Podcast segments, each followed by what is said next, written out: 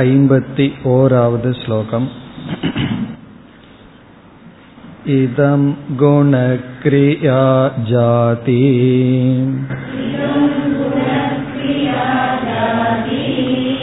द्रव्यसम्बन्धवस्तुषु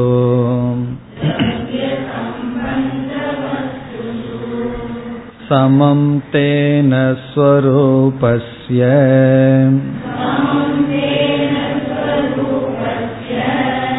सर्वमेतत् इतिष्यताम्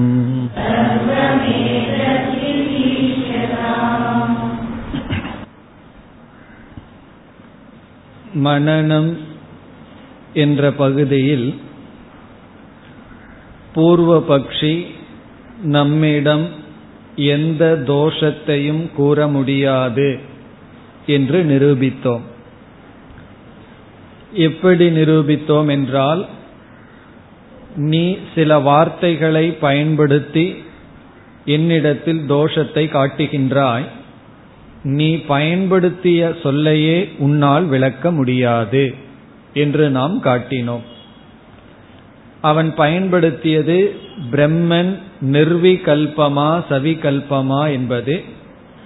நாம் நீ விகல்பம் என்பதை விளக்க ஆரம்பித்தால் தோஷத்துக்கு மேல் தோஷம் வரும் என்று காட்டி பிறகு இந்த ஸ்லோகத்தில் இந்த தோஷமானது குணம் கிரியா ஜாதி முதலிய பொருள்களை விளக்க வந்தாலும் வரும் என்று கூறினோம். குணம் என்றால் சகுணமா நிர்குணமா என்ற கேள்வி கேட்டு நாம் பார்த்த தோஷங்கள் எல்லாம் வரும். அதே போல கிரியா என்றால் செயல் ஜாதி என்றால் தன்மை மனித ஜாதி மிருக ஜாதி என்றெல்லாம் சொல்லப்படுவது. திரவியம் என்றால் பொருள் சம்பந்தம் என்றால் ரிலேஷன்ஷிப் சம்பந்தம். வஸ்துஷு சமம். இப்படிப்பட்ட பொருள்களிடத்தில் இந்த தோஷமானது சமமாக இருக்கிறது. இதனுடைய சாரம் என்னவென்றால் இந்த உலகத்தில் எந்த பொருளையும் நாம் விளக்க முடியாது. ஆகவே இது அனிர்வச்சனீயம் மித்தியா அசாரம். இதோடு பூர்வ பக்ஷிக்கு நாம் சொல்கின்ற பதில் முடிவடைந்து விட்டது. இப்பொழுது முமுக்ஷு நம்மிடம் கேள்வி கேட்டால் அதற்கு என்ன பதில் என்ற சாரத்தை இங்கு சொல்லி அடுத்த ஸ்லோகத்தில் விளக்குகின்றார். ஏதத் சர்வம் சொரூபஸ்ய இது இஷ்யதாம். ஏதத் சர்வம் என்றால் இந்த உலகத்தில் இருக்கின்ற அனைத்தும் ஏதத் இவைகள் சர்வம் அனைத்தும் சொரூபஸ்ய இஷ்யதாம் என்றால் பிரம்மஸ்வரூபத்தில் ஏற்றி வைக்கப்பட்டதாக புரிந்துகொள் என்று சொல்லியுள்ளார். இதனுடைய விளக்கம் இப்பொழுது அடுத்த ஸ்லோகத்தில் வருகின்றது ஐம்பத்தி இரண்டாவது ஸ்லோகம். विकल्पतदभावाभ्याम् संस्पृष्टात्मवस्तुनि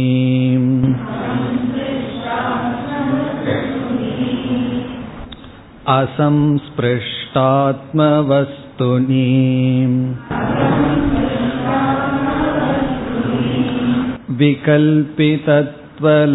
विकल्पितत्वलक्ष्यत्व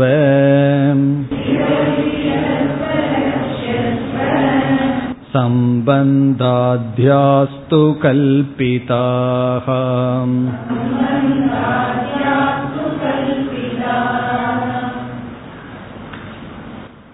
இங்கு பதில் வருகின்றது பூர்வ பட்சி கேட்ட கேள்வியை ஒரு முமுக்ஷு கேட்டால் இப்ப ஞாபகம் இருக்கோ என்ன கேள்வி பூர்வபக்ஷி கேட்டார்?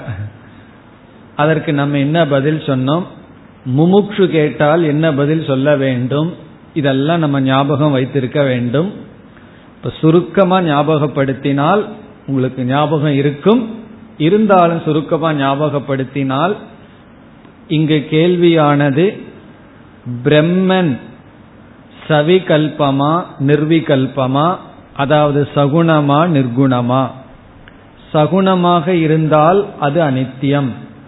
நிர்குணமாக இருந்தால் அந்த நிர்குண பிரம்மத்தை உபனிஷத் வாச்சியார்த்தத்திலோ லட்சியார்த்தத்திலோ விளக்க முடியாது. இப்ப நிர்குணமாக இருந்தால் பிரம்மத்தை புரிஞ்சு கொள்ள முடியாது. சகுணமாக இருந்தால் பிரம்மன் அனித்தியம். ஏன் உபனிஷத் விளக்க முடியாது என்றால் நிர்குணமான பிரம்மன் ஏதோடும் சம்பந்தப்படாததனால் வாச்சியார்த்தம் லட்சியார்த்தமாக செல்ல ஒரு சம்பந்தம் தேவைப்படுகின்றது. இதற்கு நம்முடைய பதில் இந்த பிரம்மத்திற்கும் இந்த ஜெகத்துக்கும் சம்பந்தம் இருக்கின்றது. அசங்ககன்னு ஒரு இடத்துல சொல்றோம் சம்பந்தம் இருக்கின்றதுன்னு சொல்றோம். என்ன சம்பந்தம் என்றால் அத்தியாச அதிஷ்டான சம்பந்தம். அத்தியாசம்னா இந்த ஜெகத் பிரம்மன் மீது ஏற்றி வைக்கப்பட்டுள்ளது. பிரம்மன் ஆதாரமாக இருக்கின்றது. இப்ப இந்த உலகத்துக்கும் பிரம்மத்துக்கும் என்ன சம்பந்தம் என்றால் கயிற்றுக்கும் பாம்புக்கும் உள்ள சம்பந்தம் போல.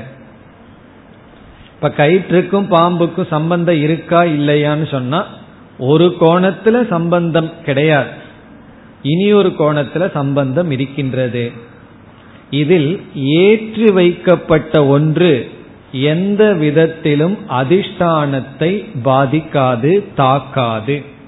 ஆகவே அதிஷ்டான அத்தியாச சம்பந்தம் இருந்தாலும் பிரம்மனுக்கு எந்த குறையும் வராது. அந்த விதத்தில் நாம் பதில் சொல்கின்றோம். இந்த பதிலை அத்வைதிகளை தவிர மற்ற மதவாதிகள் ஏற்றுக்கொள்ள மாட்டார்கள். இந்த பதிலை ஏற்றுக்கொள்ள வேண்டுமென்றால் அவர்கள் அத்தியாசத்தை ஏற்றுக்கொள்ள வேண்டும். இந்த ஜெகத் ஏற்றி வைக்கப்பட்டது என்பதை ஏற்றுக்கொண்டால்தான் இந்த பதில் அவர்களுக்கு திருப்தியை கொடுக்கும். இப்ப நம்ம கிட்ட சரியான பதில் இருக்கே அதை கேட்டு பூர்வபக்ஷி திருந்த வேண்டியது தானேன்னு சந்தேகம் நமக்கு வரலாம். நம்ம கிட்ட சரியான விஷயமா இருந்தாலும் கேட்டு திருந்துறது அவங்க கையில தான் இருக்கு.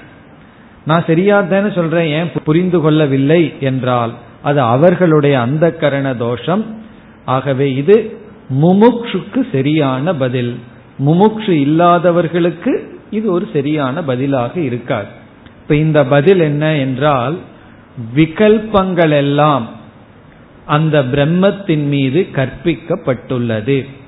அனைத்தும் பிரம்மத்தின் மீது ஏற்றி வைக்கப்பட்டுள்ளது. இந்த பதிலும் கடைசியில நம்ம சொல்ற பதில். ஆரம்பத்துல இந்த பதில நம்ம சொல்ல மாட்டோம். ஆரம்பத்துல வந்து பிரம்மன் காரணம் ஜெகத் காரியம் எல்லாம் சொல்லி இந்த உலகம் தோன்றியது அதுக்கு காரணம் பிரம்மன்.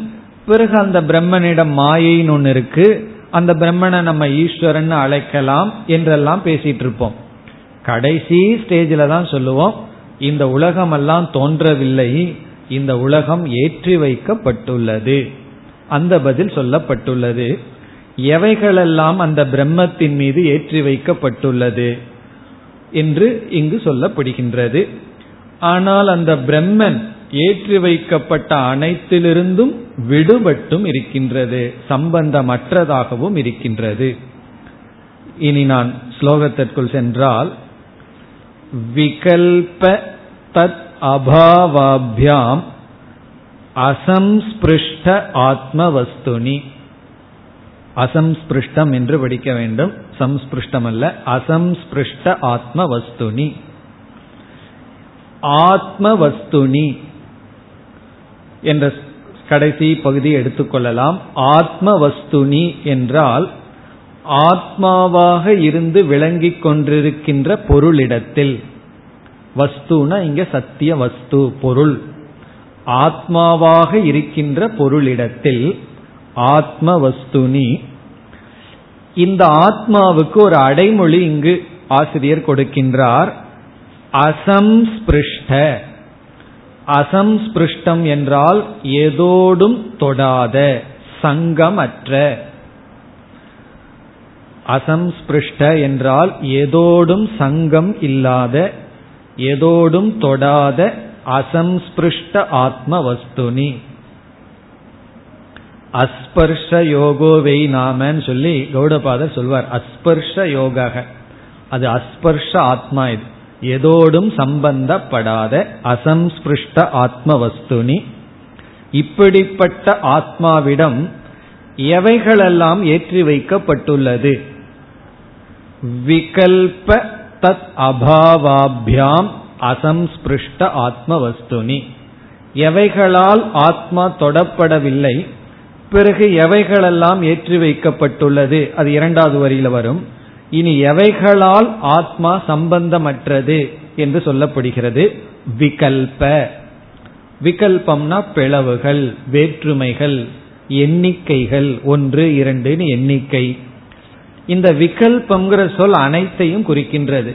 ஜாதி கிரியா குணம் இவைகளெல்லாம் குணமற்ற குணம் விகல்பம் பிறகு செயல் இவைகள் அனைத்தையும் குறிக்கின்றது. அல்லது ஜெகத் விகல்பம்ங்கிறது இறுதியா இந்த உலகம். தத் அபாவாபியாம். அவைகள் இல்லை என்பது உலகம் உலகத்தினுடைய இன்மை இவைகளால் தொடப்படாத இந்த இடத்துக்கு கொஞ்சம் விளக்கம் தேவை அதை நம்ம பார்க்க போறோம். விகல்பமும் விகல்பமற்றது என்ற இவைகளால் தொடப்படாத உலகமும் உலகமற்றது என்பதினால் சம்பந்தப்படாத அசம்ஸ்பிருஷ்ட ஆத்ம வஸ்துனி அப்படிப்பட்ட ஆத்மாவிடத்தில் எவைகளெல்லாம் ஏற்றி வைக்கப்பட்டுள்ளது நம்ம இதனுடைய பொழிப்புரையை பார்த்துவிட்டு விளக்கத்திற்கு வரலாம். இரண்டாவது வரிக்கு வந்தால் விகல்பி தத்துவ விகல்பி தத்துவம் என்றால் பிளவுபடக்கூடியது என்றும் வேற்றுமையுடையதாக என்றும் லட்சியத்துவ இந்த ஆத்மா லட்சணையினால் போதிக்கப்படும் என்பதும் லட்சியத்துவம் லட்சியார்த்தத்தினால் அறியக்கூடியதாகவும் சம்பந்தாத்தியாகா சம்பந்தம் முதலியவைகள். இந்த உலகத்துக்கு காரணமாக இருக்கின்ற சம்பந்தம் போன்ற சம்பந்தம் முதலியவைகள் கல்பிதாகா ஏற்றி வைக்கப்பட்டுள்ளது. வெறும் கற்பனைதான் செய்யப்பட்டிருக்கின்றது. இப்ப இரண்டாவது வரியில பார்த்தோம்னா இந்த ஆத்மாவிடத்தில் இப்படிப்பட்ட ஆத்மஸ்வரூபத்தினிடத்தில் தத்துவம் பிளவுபடக்கூடியது அல்லது குணவத்துவம் குணத்துடன் கூடியது என்பதும் இது லட்சியமாக இருக்கின்றது என்பதும் சம்பந்தத்துடன் கூடியது போன்றவைகள் இந்த ஆத்மாவில் ஏற்றி வைக்கப்பட்டுள்ளது. ஆனா எப்படிப்பட்ட ஆத்மா? விகல்ப தத் அபாவாபியாம் அசம்ஸ்பிருஷ்ட ஆத்ம வஸ்துனி விகல்பங்களினாலும் அவை இன்மையினாலும் தொடாத ஆத்மாவிடத்தில். இனி இதனுடைய விளக்கம் என்னன்னு பார்த்தா நமக்கு புரிந்துவிடும். அதாவது ஆத்ம அல்லது பிரம்ம தத்துவத்திற்கு ஒரு இலக்கணங்கள் எல்லாம் ஆரம்பத்தில் நாம் கொடுப்போம். அதெல்லாம் தடஸ்த சொரூபம் தடஸ்த லட்சணம் என்றெல்லாம் சொல்லப்படும். முதல்ல என்ன சொல்லுவோம்? இந்த பிரம்மமானது இந்த ஜெகத்திற்கு காரணம். அந்த இடத்துல மாயை பிரம்மனோடு இருக்கின்றது என்றெல்லாம் சொல்லி இந்த பிரம்மனத்தில் காரணத்துவம் என்பதை கற்பிப்போம். பிறகு இந்த உலகத்தை காரியம் என்று சொல்வோம். உலகமெல்லாம் காரியமா இருக்கு பிரம்மன் காரணம். அதற்கு பிறகு என்ன சொல்வோம்? இந்த பிரம்மன் நிமித்த காரணம். இந்த பிரம்மன் உபாதான காரணம். சர்வஜனாக இருக்கின்றார் சர்வ சக்திமானாக இருக்கின்றார் என்றெல்லாம் விதவிதமான விகல்பங்கள் விதவிதமான இலக்கணங்கள் எல்லாம் நம்ம கொடுப்போம். எப்பொழுது? ஆரம்ப காலத்தில். பிறகு என்ன செய்வோம்? இப்படி கொடுப்பதை நம்ம அத்தியாரோபம் என்று சொல்கின்றோம். எல்லாம் ஏற்றி வைக்கிறது பிரம்மன் கிட்ட எல்லா விஷயங்களையும் ஏற்றி ஏற்றி வைக்கிறது. பிறகு இரண்டாவதாக என்ன செய்வோம்? எவைகளை எல்லாம் ஏற்றி வச்சோமோ அதெல்லாம் வேண்டான்னு நீக்கிட்டு இருப்போம் அதற்கு பெயர் அபவாதம். அப்ப என்ன செய்வோம்? பிரம்மன் காரணம் அல்ல. இந்த உலகம் கிடையாது. இந்த உலகம் வந்து ஒடுங்கிற இடம் பிரம்மன். பிரபஞ்ச உபசமக. பிரபஞ்சத்தை இல்லாமல் இருக்கின்றது என்று அபாவத்தை எல்லாம் சொல்ல ஆரம்பிப்போம். முதல்ல இந்த பிரபஞ்சம் பிரம்மத்தின் மீது இருந்ததுன்னு சொல்லுவோம். பிறகு அதே உபனிஷத் என்ன சொல்கின்றது? பிரபஞ்சம் எந்த இடத்துல இல்லையோ அது பிரம்மன். பிரபஞ்சோபசமக என்ற இடத்துல என்ன அர்த்தமா புரிஞ்சிருக்கோம்? இந்த பிரபஞ்சமெல்லாம் இல்லாத இடம். இப்பொழுது பிரம்மத்துக்கு இரண்டு விதமான விளக்கம் வந்துள்ளது. ஒன்று இந்த உலகத்துடன் கூடியதாகவும் அது ஒரு அஜெக்டிவ் அது ஒரு விசேஷனம். இரண்டாவது உலகம் அற்றது என்பது ஒரு அஜெக்டிவா இப்ப இருக்கு. அது ஒரு விளக்கமா இருக்கு.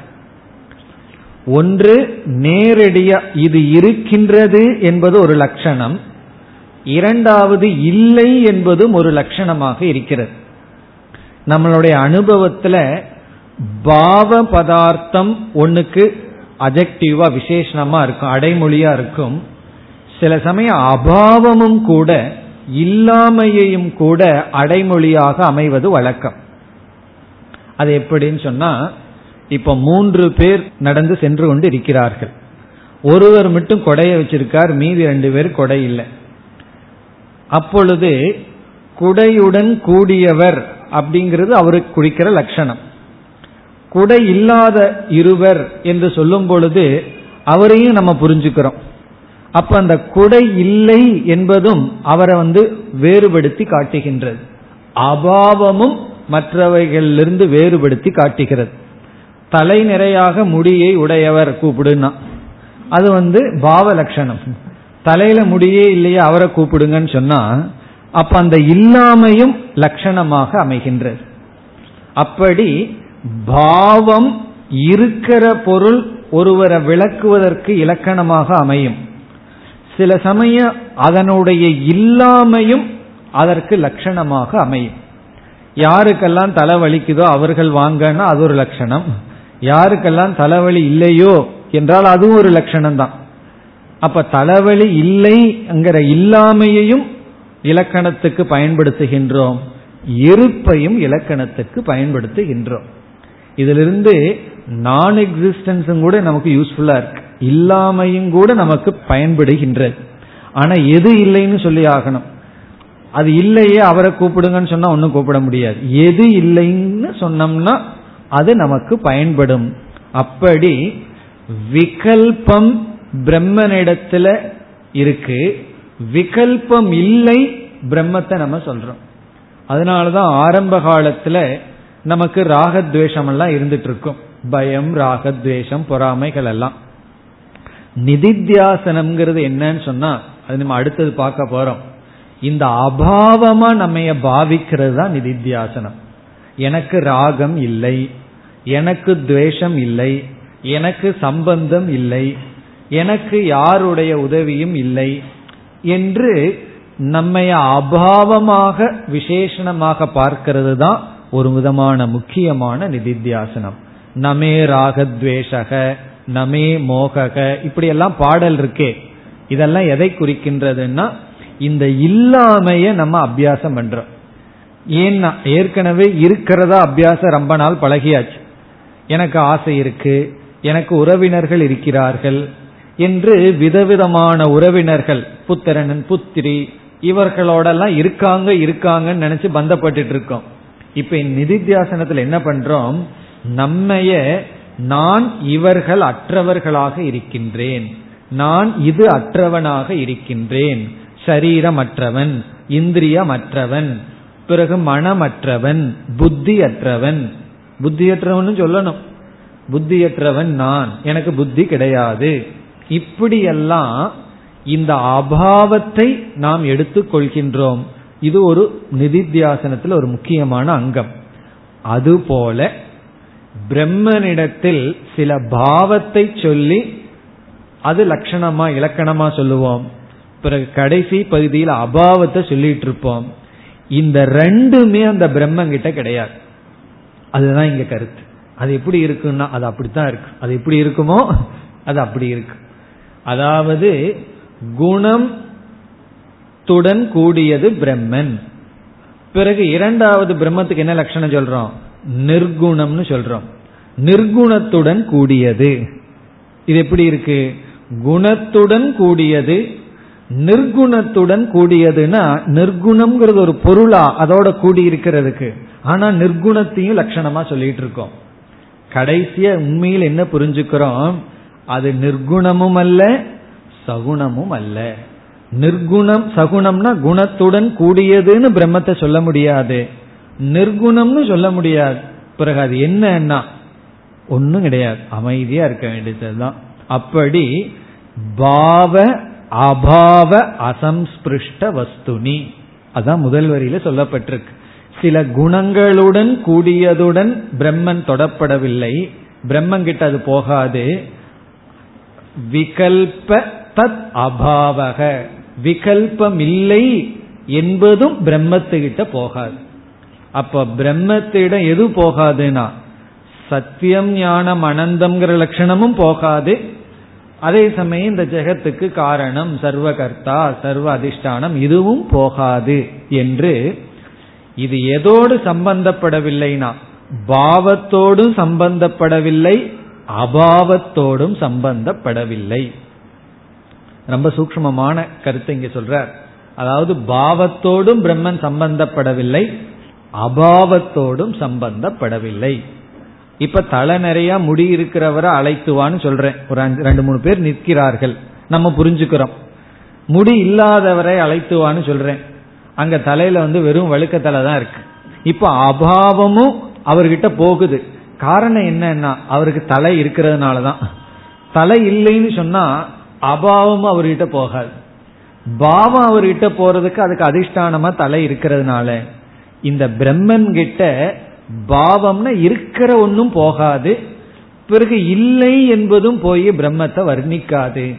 அப்படி உண்மையில் விகல்ப தத் அபாவாபியாம் அசம்ஸ்பிருஷ்ட ஆத்மவஸ்துனா இருக்கின்றது இல்லை என்ற இரண்டினாலும் தொடப்படாத பிரம்மனிடத்தில் ஆத்மாவிடத்தில்.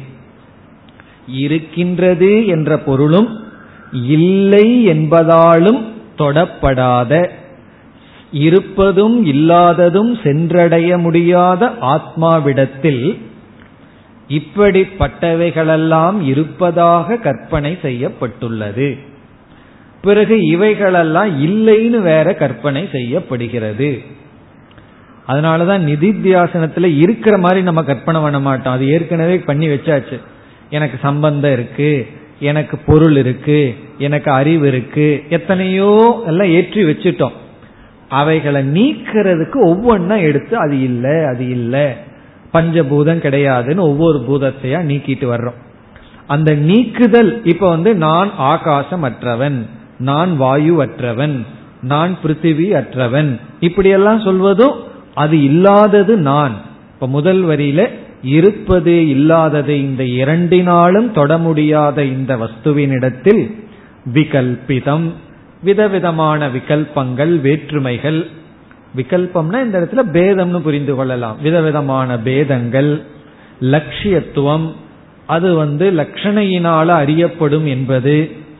சம்பந்தம் விதவிதமான சம்பந்தத்துடன் கூடியதாகவும் கல்பிதாக கற்பிக்கப்பட்டுள்ளது.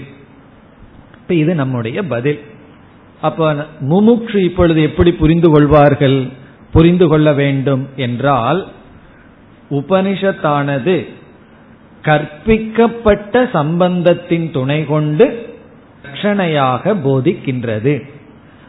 அந்த லட்சணம் லட்சியத்துவம் வெறும் கற்பனை தான் வாஸ்தவம் அல்ல. இப்ப கற்பனை செய்தது நம்மை ஒன்றும் செய்யாது. இப்ப உண்மையாலுமே ஒரு சிங்கமோ புலியோ முன்னாடி இருந்தா அதை நம்ம ஏதாவது செய்யலாம். நான் கற்பனை பண்ணி இருக்கிற புலியோ சிங்கமோ முன்னாடி இருந்தா அதை நம்ம என்ன பண்ணோம்னா அது ஒன்றும் செய்யாது.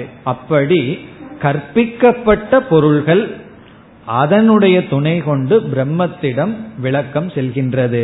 ஆனால் உண்மையில் கற்பனை அற்றது இந்த பிரம்மன். இது வந்து நம்முடைய பதில். அதாவது அத்தியாசத்தை ஏற்றுக்கொண்டு சம்பந்தத்தை சொல்றோம். அந்த அத்தியாசத்தை ஏற்றுக்கொண்ட சம்பந்தமும் பொய்தான். அத்தியாசம்தான். இப்ப இதோடு மனநம் என்ற பகுதியும் முடிவடைகின்றது. இதுக்கு முன்னாடி சிரவணத்தை பார்த்தோம். அதற்கு பிறகு மனநம் செய்து முடித்தோம். இனி அடுத்ததாக நிதித்தியாசன பகுதி வர வேண்டும். அதற்கு முன் ஐம்பத்தி மூன்றாவது ஸ்லோகத்தில் சிரவணம் மனநம். இந்த இரண்டு சாதனைகளினுடைய லட்சணம் சொல்லப்படுகிறது. இப்ப ஐம்பத்தி மூன்று சிரவணம் என்ற சாதனையின் லட்சணம் முதல் வரி இரண்டாவது வரியில் மனநம் என்ற சாதனையினுடைய லட்சணம் சொல்லப்படுகிறது. இப்பொழுது நாம் ஸ்லோகத்திற்குள் செல்லலாம். இத்தம் வாக்கியஸ்ததர்த்தானோ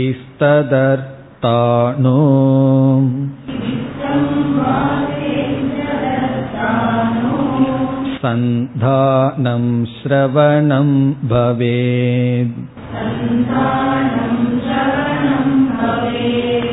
युक्त्या सम्भावितत्वानु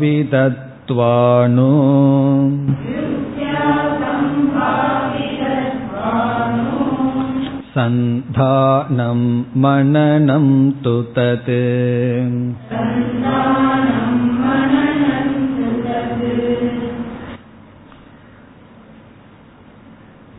முதல் வரி சிரவணம் என்ற சாதனையினுடைய லட்சணம்.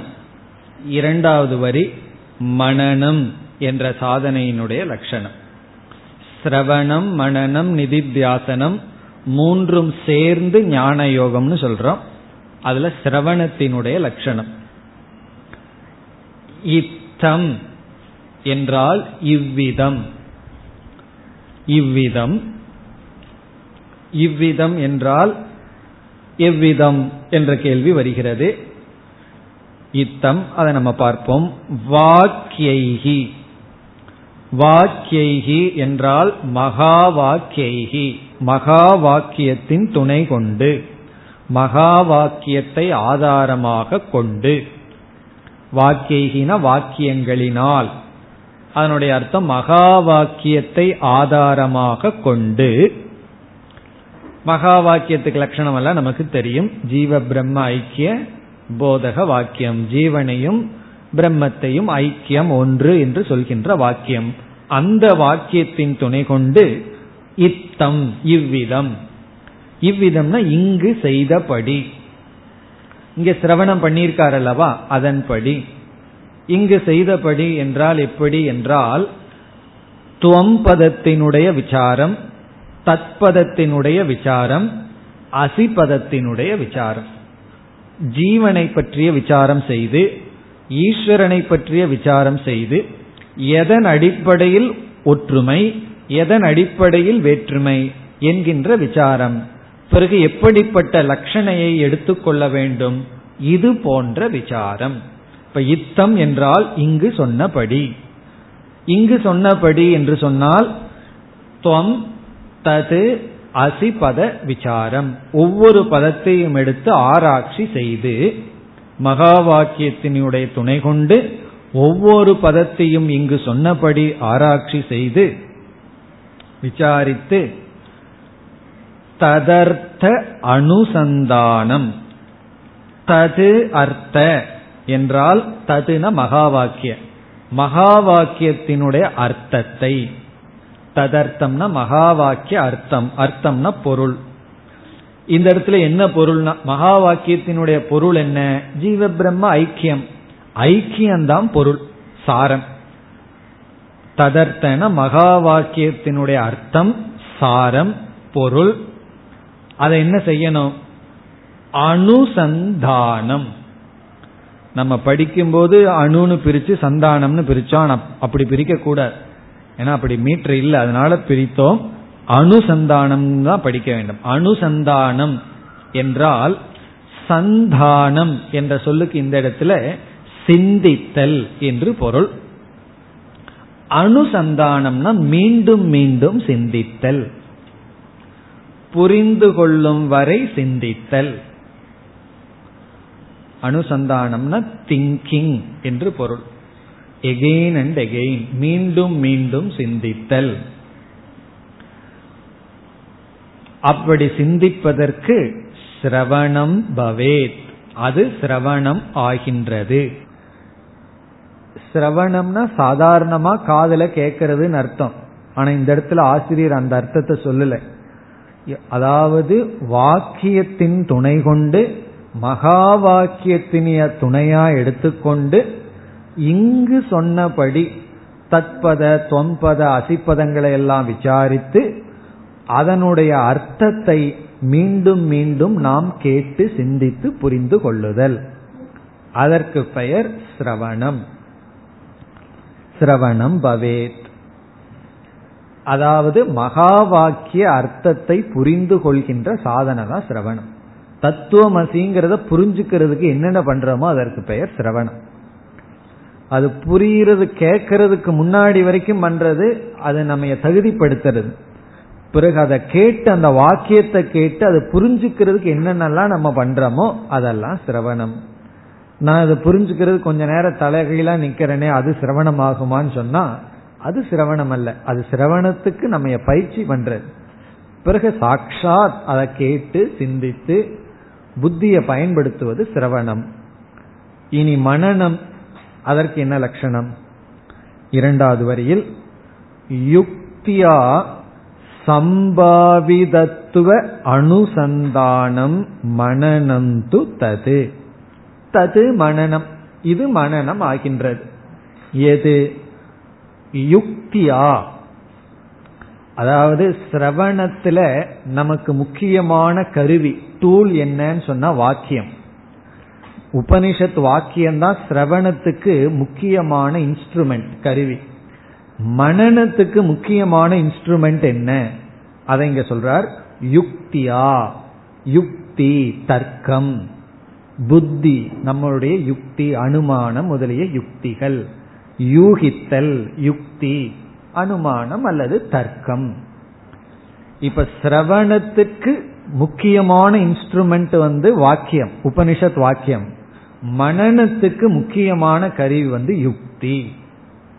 யுக்தியா சம்பாவிதத்துவ அனுசந்தானம். சம்பாவிதத்துவம் என்றால் சம்பாவிதத்துவம் என்பதற்கு பொருள் கேட்ட ஐக்கியம் நம்ம சிரவணத்தில் புரிந்து கொண்ட ஜீவ பிரம்ம ஐக்கியமானது ஏதோடும் விரோதிப்பதில்லை. ஏதோடும் விரோதிப்பதில்லை என்கின்ற அறிவு. இந்த ஞானத்துக்கு விரோதி இல்லை. இது சம்பவிக்கும் தான் என்பது. சம்பாவிதத்துவ என்றால் எதனாலும் விரோதம் இல்லை. சம்பவிக்கலாம். இது சம்பவிக்காமல் போறதுக்கு வழி இல்லை. சம்பவிக்கலாமே என்கின்ற அறிவு. யுக்தியினால். சம்பாவிதத்துவ அனுசந்தானம். அப்படிப்பட்ட அறிவை நாம் மீண்டும் மீண்டும் சிந்தித்தல். இங்கேயும் அனுசந்தானம். மீண்டும் மீண்டும் மனதிற்கு கொண்டு வருதல் மனநம். இதனுடைய அர்த்தம் என்னன்னு சொன்னா சிரவணம் பண்ணும் பொழுது நமக்கு புதிதா ஒரு அறிவு வருது. என்ன அறிவு? நான் பரமாத்ம சொரூபம். நான் பூர்ண ஒரு அறிவு வருது. பிறகு நான்கிற அர்த்தத்துக்கு சத்தியமாகவும் ஞான சுரூபமாகவும் ஆனந்த சுரூபமாகவும் இருக்கின்றேங்கிற அறிவு வருது. இந்த அறிவு வராம இருக்கிற வரைக்கும் நம்ம சிரவணம் பண்ணல. சிரவணம் பண்ண உடனே இந்த அறிவு வந்தாச்சு. பிறகு நம்மளுடைய அனுபவம் மற்ற சாஸ்திரங்கள் எல்லாம் இந்த அறிவுக்கு விரோதியா இருக்கு. ஏன்னா நம்ம அனுபவம் என்ன சொல்லுது? நான் அல்ப அல்பஜக நான் சம்சாரி நான் மரணத்துக்கு உட்பட்டவன் சொல்லுது. மற்றவர்களோ நீயும் பிரம்ம ஒண்ணு கிடையாது ரெண்டு வேறதான்னு மற்ற சாஸ்திரம் சொல்கிறது. அப்ப இந்த அறிவுக்கு பகைவன் வந்து விட்டான். அப்ப என்ன ஆகும்னா நம்ம அறிவுக்கு பகைவனா பகைவன் வந்து விட்டால் அந்த அறிவு பயன்படாது. இந்த மனநம்ங்கிறது என்னவென்றால் இந்த அறிவுக்கு எந்த பகைவனும் கிடையாது. மற்றதெல்லாம் உண்மையான பிரமாணம் அல்ல. நம்ம ஏமாற்றுவதுதான். இதுதான் சரியான அறிவு என்று இந்த அறிவுக்கு பகைவன் இல்லாமல் பார்த்து கொள்வது மனநம். இந்த அறிவுக்கு வந்து எந்த பகைவனும் கிடையாது. யார் என்ன சொன்னாலும் இந்த அறிவை வந்து அசைக்கவே முடியாது. இதுதான் நான் புரிஞ்சிட்டது தான் சரி. ஆணித்தரமாக நம்ம சொல்லுவோம். சில விஷயங்கள்ல நம்ம அப்படி இருக்கிறோம் அல்லவா? என்ன நீ இந்த விஷயத்துல ஆணித்தரமா இருக்க? நீ அசைஞ்சே கொடுக்க மாட்டேங்கிறியே வளைஞ்சு கொடுக்க மாட்டேங்கிறியன்னு சொல்வது போல இந்த அறிவுல ஆணித்தரமா நம்ம இருக்கிறது தான் மனநம். இதற்கு இனி ஒரு லட்சணமும் சொல்வார்கள். சிரவணம் மனநம் என்பதற்கு. அதாவது நமக்கு மூன்று விதமான தடைகள் இருக்கின்றது. அதுல முதல் தடை சிரவணத்துல போகுது. இரண்டாவது தடை மனநத்துல போகுது. மூன்றாவது தடை இனி நம்ம பார்க்க போகின்ற நிதித்தியாசனம்ங்கிற சாதனையில செல்கின்றது. அப்படி நம்மளுடைய மோட்சத்துக்கு மூன்று தடை அதுல ஒவ்வொரு தடையும் ஒவ்வொரு சாதனையில் நீங்குகின்றது. முதல் தடைக்கு பெயர் பிரமாண அசம்பாவனா. இதெல்லாம் டெக்னிக்கலா சாஸ்திரத்தை சொல்வார்கள். பிரமாண அசம்பாவனா. இந்த பிரமாண அசம்பாவனாங்கிற ஒரு தடை சிரவணம் பண்ணா போயிடும் இரண்டாவது தடைக்கு பெயர் பிரமேய அசம்பாவனா. பிரமேய அசம்பாவனா. இந்த தடை வந்து மனநம் செஞ்சா போயிடும் மூணாவது தடை என்ன? அதை நம்ம அடுத்த ஸ்லோகத்துல பார்ப்போம். இப்ப இந்த ரெண்டு இந்த ரெண்டு தடை தான் இங்க நமக்கு தேவை. பிரமாண அசம்பாவனா பிரமேய அசம்பாவனா. இப்ப பிரமாண அசம்பாவனானா என்ன என்று இப்பொழுது பார்க்கலாம். பிரமாணம் அந்த வார்த்தை நமக்கு தெரியும். பல முறை பார்த்திருக்கோம் ஞானத்தை கொடுக்கும் கருவி. இப்ப இந்த இடத்துல பிரமாணம் என்பது உபனிஷத். உபனிஷத்தை குறிக்கின்றது. உபனிஷத்தில் உள்ள குறிப்பா ஜீவ பிரம்ம ஐக்கிய வாக்கியத்தை குறிக்கின்றது. தத்துவமசிங்கிற வாக்கியத்தை பிரமாணம்ங்கிற சொல் குறிக்கின்றது. அசம்பாவனா என்றால் அதை புரிந்து கொள்ளாமல் இருத்தல். இப்ப பிரமாண அசம்பாவனான்னு சொன்னா மகா வாக்கியத்தை புரிஞ்சுக்காம இருக்கிறது. ஏன்னா மகா வாக்கியத்தை எத்தனையோ வருஷத்துக்கு முன்னாடி கேட்டிருப்போம். வேதாந்தத்துக்குள்ள வந்த உடனே மகா வாக்கியத்தை கேட்க ஆரம்பிச்சிருவோம். அது என்னைக்கு புரியும்னா பதினஞ்சு வருஷத்துக்கு அப்புறம் புரியும். பதினஞ்சு வருஷம் அல்லது இருபது வருஷத்துக்கு முன்னாடியே அந்த வார்த்தை காதல போயிருக்கேனா? அந்த வாக்கியம்தான் போயிருக்கு. ஆனா அது புரிந்து கொள்ளப்படவில்லை. அப்படி பிரமாண அசம்பாவனா என்றால் மகா வாக்கியத்தை புரிஞ்சு கொள்ளாம இருக்கிற தடை. அந்த தடையை நீக்கிறதுக்கு என்ன பண்ணணும்னா சிரவணத்தை தவிர வேற என்ன செய்ய முடியாது. மீதியெல்லாம் சிரவணத்துக்கு தயார்படுத்துதல். அப்படி சிரவணம் செய்தால் இந்த பிரமாணத்தில் இருக்கின்ற குறை நீங்கும். பிரமாணத்துல குறை கிடையாது. குறை நம்ம புத்தியில தான் இருக்கு. ஆனா இந்த பிரமாணம் பிரமாணமா இல்லை. அது பிரமாணமா இல்லாம இருக்கு. அத பிரமாணமா மாத்துறதான் சிரவணம். இப்போ உபனிஷத் வாக்கியத்தை பிரமாணமா நான் மாத்திட்டேன்னா சிரவணம் பண்ணிட்டேன்னு அர்த்தம். இப்ப வந்து பிஎஸ்சி படிச்சவன் எம்எஸ்சி மேத்ஸ் கிளாஸுக்கு போய் உட்கார்றான். போய் உட்கார்ந்த உடனே ஃபர்ஸ்ட் கிளாஸ்லயே ஒரு பெரிய சம்ம போடுறார். அங்க ஆசிரியர் இருக்கார் சப்ஜெக்ட் மேட்டர் இருக்கு. உடனே இவனுக்கு புரிஞ்சிருது. ஞானம் வந்தாச்சு. உடனே அந்த கிளாஸ் பிரமாணம் ஆகுது அந்த போர்டில் இருக்கிறதெல்லாம் பிரமாணம் ஆகுது இவன் வந்து பிளஸ் டூ கூட பாஸ் பண்ணல. அவன் போய் உட்கார்றான்னு வச்சுக்கோமே அந்த கிளாஸுக்கு அப்ப என்ன ஆகும்னா அந்த வகுப்பு வந்து பிரமாணமா இல்லை. பிரமாணமா இவன் மாத்துல ஏதோ சத்தம் தான் காதல விழுது ஏபிசிடி ஸ்கொயர் ஏதோ சொல்றாரு. அவ்வளவுதான். இப்போ இங்க என்ன தடைனா அந்த வாக்கியம் அந்த விஷயம் இதெல்லாம் விழுகுது. ஆனா அறிவு உற்பத்தி ஆகவில்லை. என்ன நம்ம சொல்லலாம்? அங்க பிரமாணம் வேலை செய்யவில்லைன்னு சொல்லலாம். பிரமாணமும் அது வேலை செய்யல. வெறும் சப்த பிரமாணமா மட்டும் வேலை செஞ்சிருக்கு. அங்க வந்து கணக்குங்கிற ஒரு பிரமாணமா வேலை செய்யல. இப்ப சிரவணம் என்று சொன்னால் இப்ப உண்மையிலேயே தகுதியோட போய் அமர்ந்து அதை புரிந்து கொள்ளும் பொழுது அந்த வாக்கியம் பிரமாணமாகுது. அதுபோல உபனிஷத் வாக்கியம் என்னைக்கு எனக்கு பிரமாணம் ஆகின்றதோ அன்னைக்கு நான் சிரவணம் செய்து முடித்தேன். அப்ப நம்ம எஃபர்ட் எல்லாம் என்னன்னா யோசிச்சு பார்த்தோம்னா நம்ம சாஸ்திரம் எத்தனை வருஷம் படிக்கிறோம் எதற்குனா உபனிஷத்தை ஒரு பிரமாணமாக மாற்றுவதற்கு தான் அது வரைக்கும் கவனமா சொல்லிட்டு இருக்கோம் ஏதோ பிரமாணம் பிரமாணம் சொல்லிட்டு இருக்கோம் இத பிரமாணமா மாத்துறது. அதனால என்ன லட்சணம்? பிரமாண அசம்பாவனா நிவர்த்தி அர்த்தம் சிரவணம். இந்த பிரமாண அசம்பாவனையை நீக்குவதற்கு சிரவணம் செய்ய வேண்டும். இதெல்லாம் கொஞ்சம் டெக்னிக்கலா சொல்லுவார்கள். இதே கருத்து தான் நம்ம பார்த்த கருத்து தான் அது கொஞ்சம் ஒரு ப்ரெசைஸா சொல்றது சாஸ்திரத்துல. பிரமாண அசம்பாவனா நிவர்த்தி அர்த்தம் சிரவணம். இனி மனநத்துக்கு வரலாம். பிரமேய அசம்பாவனா நிவர்த்தி அர்த்தம் மனநம். பிரமேய அசம்பாவனா நீங்கணும். பிரமேயம் என்றால் பரபிரம்ம. பிரமாண விஷயத்துக்கு பேர் பிரமேயம். பரபிரம்ம பரமாத்மா.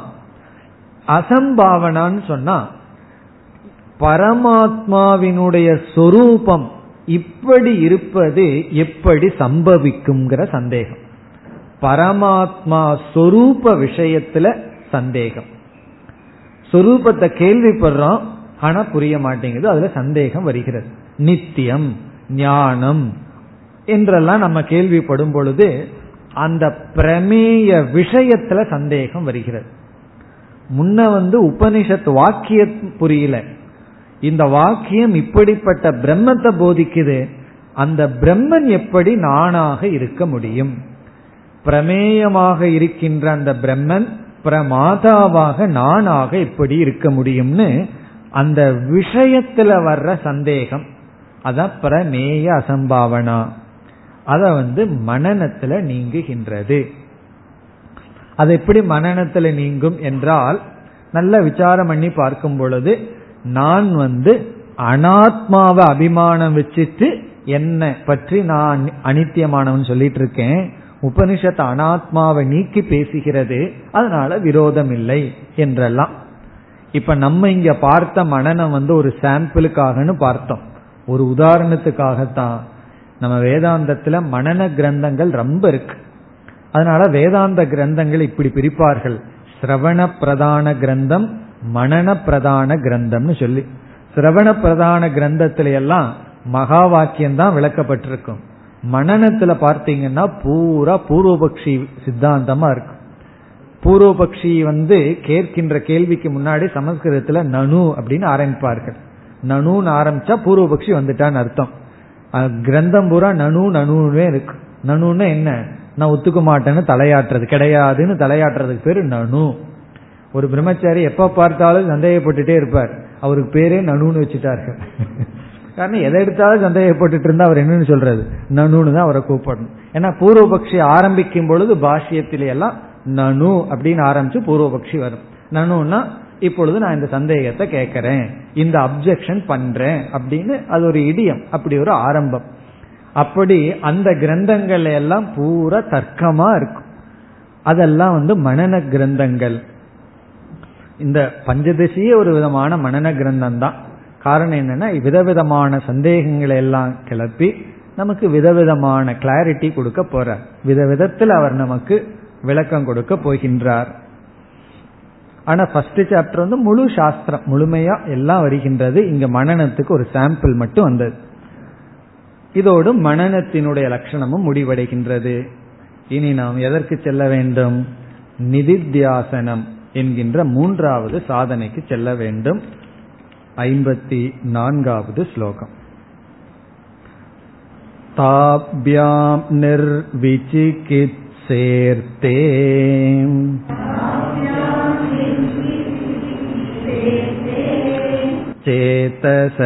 चेतसस्तापितस्य यत्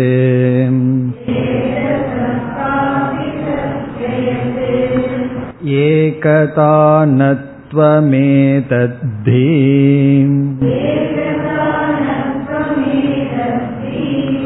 निदिध्यासनमुच्यते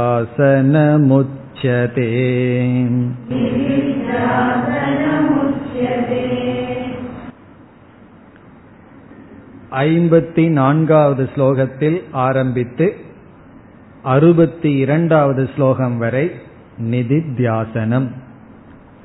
இந்த ஸ்லோகத்தில் ஆரம்பிச்சு அறுபத்தி இரண்டு வரை நம்ம நிதித்தியாசனத்தை பார்க்க போகின்றோம். நிதித்தியாசனத்துக்கு இங்கு லட்சணம் எல்லாம் கொடுத்து சிறிய விளக்கத்தை ஆசிரியர் கொடுக்கின்றார். நம்ம மூன்று தடைகள் இருக்கு. ஒவ்வொரு தடையையும் ஒவ்வொரு சாதனை நீக்கும்னு பார்த்து ரெண்டு தடைய பார்த்தோம். அந்த ரெண்டு தடை என்ன?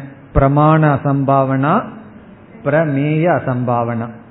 மூன்றாவது விபரீத பாவனா. மூன்றாவது தடைக்கு பெயர் விபரீத பாவனா.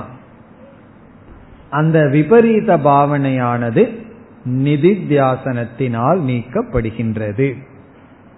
பிரமாண அசம்பாவனா பிரமேய அசம்பாவனா விபரீத பாவனா. இதுதான் நம்முடைய புத்தியில் இருக்கின்ற மூன்று தடைகள். இந்த மூன்று அப்டக்கிள் எங்க இருக்குன்னா நம்ம புத்திக்குள்ள நமக்குள்ள இருக்கின்ற தடைகள். மற்ற தடைகள் எல்லாம் வெளியே இருக்கு. அதுக்கெல்லாம் தான் சாந்தி பாடம். சாந்தி பாடம் பண்ணி மற்ற தடைகள் எல்லாம் யாரும் வரக்கூடாதுன்னு சொல்றோம். அந்த சாந்தி பாடத்திலே கடைசி சாந்தி எதற்குனா நமக்குள்ள இருக்கின்ற தடையை நீக்கிறதுக்கு. அதை மெதுவா சொல்லிக்கோ. நமக்கு மட்டும் கேட்டா போதும். சுற்றி இருக்கிற தடைக்கு கொஞ்சம் அவங்களுக்கு காது கேட்கிற மாதிரி. ரொம்ப முதல்ல கொஞ்சம் சத்தமா சொல்றோம். அது தேவர்கள் முதல் கொண்டு காது கேட்கணும். பிறகு கடைசியா இருக்கிற தடைகள் இந்த மூன்று. அதுல இந்த விபரீத பாவனையை நீக்கிறதுக்கு தான் நிதித்தியாசனம் நம்ம இப்பொழுது சுருக்கமா இந்த விபரீத பாவனைனா என்னன்னு பார்க்கணும். அது புரிஞ்சுட்டாத்தேன அது போறது தடைன்னு நம்ம புரிந்து கொள்ள முடியும். அதனால இப்பொழுது மிக சுருக்கமா நிதித்தியாசனத்துக்கு ஒரு முகவுரை பார்க்கலாம். பிறகு இந்த ஸ்லோகத்திற்குள் செல்லலாம். நம்முடைய மனதில் ஒரு மாற்றத்தை நாம் விரும்புகின்றோம் அல்லது தேடுகின்றோம். உண்மைதானே? இப்ப இருக்கிற மனசு உனக்கு பிடிச்சிருக்கான்னு கேட்டா ஒத்துக்குவோமா? நான் இருக்கிற வீடு பிடிச்சிருக்குன்னு சொல்லலாம். வாங்கி இருக்கிற கார் பிடிச்சிருக்குன்னு சொல்லலாம். எது வேணாலும் சொல்லலாம். இல்ல அதுலயே அடுத்த மாடல் வேணும்னு விரும்பலாம் அது வேற. உனக்கு இருக்கிற மனசு உனக்கு பிடிச்சிருக்கான்னு கேட்டா யாராவது என்ன சொல்லுவார்கள்? ரொம்ப பிடிச்சிருக்குன்னு சொல்லிட்டா அவங்ககிட்ட பேச வேண்டிய அவசியம் இல்லை ஜீவன் முக்தர்கள். இல்ல அப்படின்னா உண்மத்தக ஒன்னா ஜீவன் முக்தனா இருக்கணும் இல்ல உண்மத்தகன் என்ன? மைண்ட் மூல கோளாறா இருக்கணும். அவன் தான் என்ன சொல்லுவான்? ரெண்டு பேர் சொல்லுவார்கள் எனக்கு இருக்கிற மனசு போதும் ஒரு இம்ப்ரூவ்மெண்ட் வேண்டான்னு சொல்லுவார்கள். நம்ம வந்து ஜீவன் முக்தனும் அல்ல. அதே சமயம் நம்ம உண்மத்தர்களும் அல்லன்னு சொன்னா நம்மளுடைய மனதில் ஒரு மாற்றத்தை நாம் வேண்டுகின்றோம். என்று சொல்வதிலிருந்தே மனது இப்பொழுது நமக்கு திருப்திகரமாக இல்லை. நம்ம மனசு நமக்கு திருப்தியை கொடுக்கின்ற சாதனையாக இல்லை. நம்ம மனசே நமக்கு அதிருப்தியை கொடுக்கின்றது.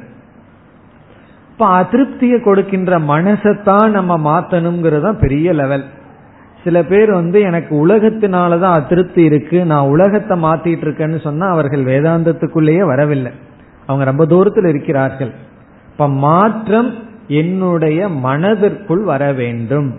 என்னை நான் மாற்ற வேண்டும்ங்கிற முயற்சிக்குள் இருப்பவர்கள் தான் வேதாந்தத்திற்குள்ளேயே வந்திருக்கின்றார்கள். இப்பொழுது அடுத்த கேள்வி எது நம்முடைய மனதை மாற்றும்? நம்ம மனதை மாற்றுவதற்கு எதற்கு சக்தி இருக்கின்றது? அதான் கேள்வியே. நம்ம மனசு அப்படியே சம்சாரத்தை கொடுத்துட்டு இருக்கிற மனச சம்சாரத்தை கொடுக்காத மனசா மாத்துறதுக்கு யாருக்கு சக்தி இருக்கின்றது? எதற்கு சக்தி இருக்கின்றது? என்பது கேள்வி. அதற்கு வந்து நம்ம பதில் சொல்கின்றோம். பொதுவா நம்முடைய மனதுல ஒரு மாற்றம் வரணும்னு சொன்னா அந்த மாற்றத்துக்கு மூல காரணம் இங்க அண்டர்லைன் பண்ண வேண்டிய வார்த்தை மூல காரணம் பொதுவா இல்ல எப்பொழுதுமே மூல காரணமாக இருப்பது ஞானம் அறிவு. அறிவு தான் நம்முடைய மனதில் வருகின்ற மாற்றத்திற்கு காரணம். இந்த ஞானத்துல மாற்றம் வந்தா மீதி அப்படியே படிப்படியா மாறிக்கொண்டே வருகிறது. அது எனக்கு தெரியலையேன்னா அதனாலதான் மூல காரணம்னு சொல்றோம். அது நமக்கு தெரியாது அறிவினுடைய மகிமை. ஆனா அறிவு தான் மனதில் வர்ற அனைத்து காரணத்திற்கும் மாற்றத்திற்கும் காரணம். எப்படி என்றால் ஒருவரோட பழகிட்டு இருக்கோம் அவர் ஒரு அவரிடத்துல ஒரு அன்பு நட்புங்கிற உணர்வு நமக்கு இருக்கு. இனியொருவர் வந்து நம்ம ரொம்ப நட்போடு இருக்கோம்னு சொல்லி அவரை பற்றி ஏதோ ஒரு பத்தை வச்சுட்டு போயிடுறாருன்னு வச்சுக்கோமே. ஏதாவது அவரை பற்றி சொல்லிடுறாரு. அவர் இப்படிப்பட்டவர் அப்படிப்பட்டவர் நம்பாதீங்க அப்படின்னு சொல்லிட்டு போயிடுறாரு. உடனே என்ன மாற்றம் வந்துடுது மனதுக்குள்ள? அவரை பற்றிய முழு மாற்றம் வந்தாச்சு. ஒரு நாள் முன்னாத்து வரைக்கும் நல்லா பேசிட்டு இருந்திருப்போம். அதற்கு அடுத்த நாள் ஒரு மாதிரியா பார்த்துட்டு போயிடுவோம் இந்த மாற்றத்துக்கு காரணம் என்ன? அவரை பற்றிய அறிவில் வந்த மாற்றம். அறிவுல மாற்றம் வந்த உடனே அந்த ஆட்டிடியூடு பாவனையில எல்லாம் மாற்றம் வந்தாச்சு. பிறகு செயல்ல மாற்றம் வந்தாச்சு. சிரிப்பு வந்து வேற விதமா மாறியாச்சு. அப்படி இந்த அறிவுல வர்ற மாற்றம் பாவனை செயல் எல்லாத்திலையும் மாற்றத்தை கொடுத்து விட்டது. இனி இந்த அறிவு எப்படி மாற்றத்தை கொடுக்கின்றது? எல்லா சமயத்திலும் அறிவு வந்தவுடன் மாற்றம் வந்து விடுமா? அல்லது அறிவு வந்தும் மாறாமல் இருக்க வாய்ப்பு இருக்கின்றதா இதுதான் நம்முடைய கேள்வி. அறிவு மாற்றத்துக்கு காரணம்ங்கிறத புரிஞ்சுக்க முடியுது. ஆனா அறிவு வந்தவுடனே மாற்றம் வந்துருமா? இல்ல அறிவு வந்தவுடன் அந்த அறிவு மாற்றத்தை கொடுக்க அறிவுக்கு ஏதாவது தடை இருக்குமா? என்ற கேள்வி வரும்பொழுது சாதாரணமா அறிவு வந்தவுடன் மாற்றம் வருவது இயற்கை. ஆனால் சில சமயங்களில் அறிவை நாம் அடைந்த போதிலும் இந்த அறிவுக்கு அதனுடைய பலனை கொடுக்க பலன்னா மாற்றம். இந்த அறிவு உள்ள போய் மாற்றத்தை கொடுக்கணும். அந்த மாற்றத்தை கொடுக்க தடைகள் இருக்கலாம் இருக்கிறது. தடைகள் இருக்கலாம் இல்லை அதுக்கு ஒரு தடை இருக்கின்றது. அந்த தடை நீங்கிடுதுன்னா இந்த அறிவானது எதை கொடுக்கும்? அதனுடைய பலனை கொடுக்கும். இப்போ உடல்ல வந்து சர்க்கரை அதிகமாயிடுது. டாக்டர் வந்து இன்சுலினோ ஏதோ ஒரு மருந்து கொடுக்கிறார். இது சாப்பிட்டீங்கன்னா சரியாயிரும் நார்மல் ஆயிரும் சொல்றார். அவர் என்ன பண்றாரு? அந்த மருந்தை வந்து சாப்பிட்டு கூட ரெண்டு லட்டு சேர்ந்து சாப்பிட்டு இருக்காரு இப்ப என்ன ஆகும்னா அந்த மருந்து சரீரத்துல போய் வேலை செஞ்சு பலனை கொடுக்கும். அந்த கெப்பாசிட்டி அந்த அந்த இது வந்து மருந்துக்கு இருக்கு. இல்லைன்னு சொல்லல. அது கொடுக்கணும்னு சொன்னா அதற்கு கூட ரெண்டு லட்டு சேர்ந்து அந்த மருந்தோடு அனுப்பணும்னு வச்சுக்குவோமே. அது என்ன ஆகும்? அந்த இனிப்பே அந்த மருந்து பலனை கொடுக்கறதுக்கு தடையாக இருக்கின்றது தடையும் சேர்த்து நம்ம கொடுத்துட்றோம் அப்படி இல்லாம அந்த தடையை மட்டும் நீக்கிட்டோம்னா மருந்து உள்ள போயாச்சு. தடையை நீக்கிட்டோம்னா அந்த மருந்து விஷயத்துல ஒண்ணுமே செய்ய வேண்டாம். அது ஏற்கனவே உள்ள போய் இருக்கு. அது ஆவிர்வாவமாக அதனுடைய பிரயோஜனத்தை கொடுக்கிறதுக்கு தடைகள் இருக்கின்றது. அந்த தடைகளை நீக்கிவிட்டால் அந்த அறிவானது பிரயோஜனத்தை கொடுக்கும். அப்ப சாதாரணமா அறிவு பலனை கொடுக்கும் தான் ஆனா சில சமயங்களில் அந்த அறிவுக்கு தடைகள் இருக்கின்றது. அது என்ன தடை என்று இப்பொழுது பார்த்தால் இப்ப வந்து சாதாரண ஒரு உதாரணத்தை எடுத்துக்குவோம். வீட்டில் ஒரு செல்ஃபில் ஒரு வித புஸ்தகங்களை எல்லாம் அடுக்கி வச்சிருக்கோம். திடீர்னு நமக்கு என்ன ஆச்சு? அந்த செல்ஃபில் அந்த புக் இருக்க வேண்டாம்னு வேற இடத்துல மாத்தி வச்சுட்டோம். அந்த இடத்துல பதினஞ்சு வருஷமா வச்சிருக்கோம். வேற இடத்துல மாற்றி ஏதோ புதிய பீரோ வந்திருக்கு மாற்றி வச்சோம். நமக்கு அந்த இடத்துல புஸ்தகம் இல்லைங்கிற அறிவு இருக்கா இல்லையா? அறிவு இருக்கு என்ன அது மாற்றி வச்சதே நம்ம தான் பிறகு அடுத்த முறை எடுக்க போகும் பொழுது ஒரு ரெண்டு மூணு முறை அல்லது கொஞ்ச நாள் மீண்டும் அதே செல்ஃபுக்கு போறோம் அந்த புக்கை எடுக்கிறது. இப்ப இந்த அறிவுக்கு அறிவு பலனை கொடுக்கல. புஸ்தகம் அங்க இல்லை. அந்த இடத்துல போனா புஸ்தகம் கிடைக்காதுங்கிற அறிவு இருந்தும் அந்த அறிவு பலனை கொடுக்கவில்லை. காரணம் என்ன? எது தடையாக இருந்தது என்றால் நம்ம ஏற்கனவே அந்த இடத்துல புஸ்தகத்தை நாடி சென்று கொண்டு இருந்த சம்ஸ்காரங்கள் அந்த பாவனைகள் தான் தடையாக இருக்கின்ற. புதிதா ஒரு பொருளை வாங்கி அங்க வச்சிருக்கோம். அந்த பொருளுக்கு அந்த இடத்துல போனதே கிடையாது. அந்த இடத்துல விபரீத பாவனை. அது வராது. மீண்டும் மீண்டும் போக மாட்டோம். பிறகு அந்த சம்ஸ்காரத்தை ஏற்றி வச்சதுனால இந்த ஞானம் இந்த சம்ஸ்காரங்களினால் தடைப்படுத்துகின்றது. இந்த சம்ஸ்காரத்தை தான் நாம விபரீத பாவனா அப்படின்னு சொல்றோம். விபரீத பாவனான்னு சொன்னா ஞானத்திற்கு விபரீதமான அறிவை நாம் சம்ஸ்காரமாக வைத்துள்ளோம். விபரீதம்னா எதற்கு விபரீதம்? இந்த ஞானம் என்ன சொல்லுதோ அதற்கு விபரீதம். ஞானம் வந்து நீ நித்தியன்னு சொல்லுது. அதுக்கு விபரீதம் என்ன? எனக்கு மரணம் வரும். உனக்கு முழு பாதுகாப்பு இருக்குன்னு சொல்லுது. இல்ல எனக்கு ஃபுல் இன்செக்யூரிட்டியோட நான் இருக்கேன். பாதுகாப்பற்றவனா இருக்கேன் அப்படின்னு ஒரு அறிவு சொல்லுது. இப்படி இந்த ஞானத்துக்கு விபரீதமான பாவனைகள். சம்சார விற்த்திகி சம்சார சரிதம். இந்த சம்சாரியாக இருக்கின்ற எண்ணங்கள் என்ன ஆயிருக்கு ஒரு நாள் ரெண்டு நாள் அல்ல ஒரு ஜென்மம் ரெண்டு ஜென்மம் அல்ல. இதுவரைக்கும் எவ்வளவு ஜென்மமோ அவ்வளவு ஜென்மம். அவ்வளவு ஜென்மங்களா சம்சாரியா இருந்து இருந்து இருந்து இருந்து இந்த மனதானது அதுல ஊறி இருக்கு. இவ்வளவு தூரம் ஊறி இருக்கிற மனசுக்குள்ள எங்கேயோ ஒரு இடத்துல வந்து ஒரு ஞானம் வந்து கொஞ்சமா இருக்கு. இங்க என்ன ஊறி இருக்கு? சம்சார புத்தி தான் ஊறி இருந்துட்டு இருக்கு அந்த விபரீத பாவனைகள் வந்து இந்த ஞான ஞானத்துக்கு தடையல்ல. ஞானம் இப்படியோ வந்துடுது. இந்த ஞானம் பிரயோஜனத்தை கொடுக்கிறதுக்கு தடையாக இருக்கின்றது. ஞானத்துக்கே நம்ம மனசு தடையா இருந்தா அதை நீக்கிறதுக்கு செய்யற சாதனையெல்லாம் அதிகாரித்துவ பிராப்தி. நம்ம தகுதிப்படுத்தி கொள்வதற்கு செய்யற சாதனையெல்லாம் எதற்கு? ஞானத்துக்கு நம்ம தடையா இருந்துட்டோம்னா. நமக்கு எனக்கு ஞானமே வரல அதுக்கே நான் தடையா இருக்கிறேன்னா அப்ப விபரீத பாவனை நிதித்தியாசனம் எல்லாம் சொல்லக்கூடாது. அப்ப நம்ம தகுதிப்படுத்துறோம். தகுதிப்படுத்தி அறிவு அடைந்த போதிலும் கூட இந்த அறிவு பலனை கொடுக்க நம்முடைய மனது கடைசியா நம்ம தான் நமக்கு தடை. நம்ம தான் நம்ம அப்டக்கிளா இருக்கோம். அந்த நேரத்துல யாரையும் நம்ம குறை கூற மாட்டோம். நம்மையே நம்ம குறை கூறிட்டு இருப்போம். நம்மையே நம்ம வந்து நமக்கு தடையா இருந்துட்டு இருக்கோம். அந்த தடையை நீக்கிறதுக்கு தான் வேதாந்தத்துல கடைசி சாதனை நிதித்தியாசனம் என்று சொல்லப்படுகிறது இப்பொழுது அந்த விபரீத பாவனையையே நம்ம ரெண்டா பிரிக்க போறோம் அது எப்படிப்பட்ட சம்ஸ்காரங்கள் அதற்கு எப்படி நிதித்தியாசனம் துணை புரியும் என்பதெல்லாம் அடுத்த வகுப்பில் ॐ पूर्णमधपूर्णमिधं पूर्णापूर्णमुदच्छते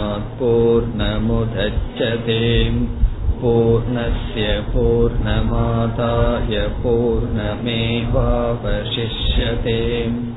ॐ शान्ति शान्ति शान्तिः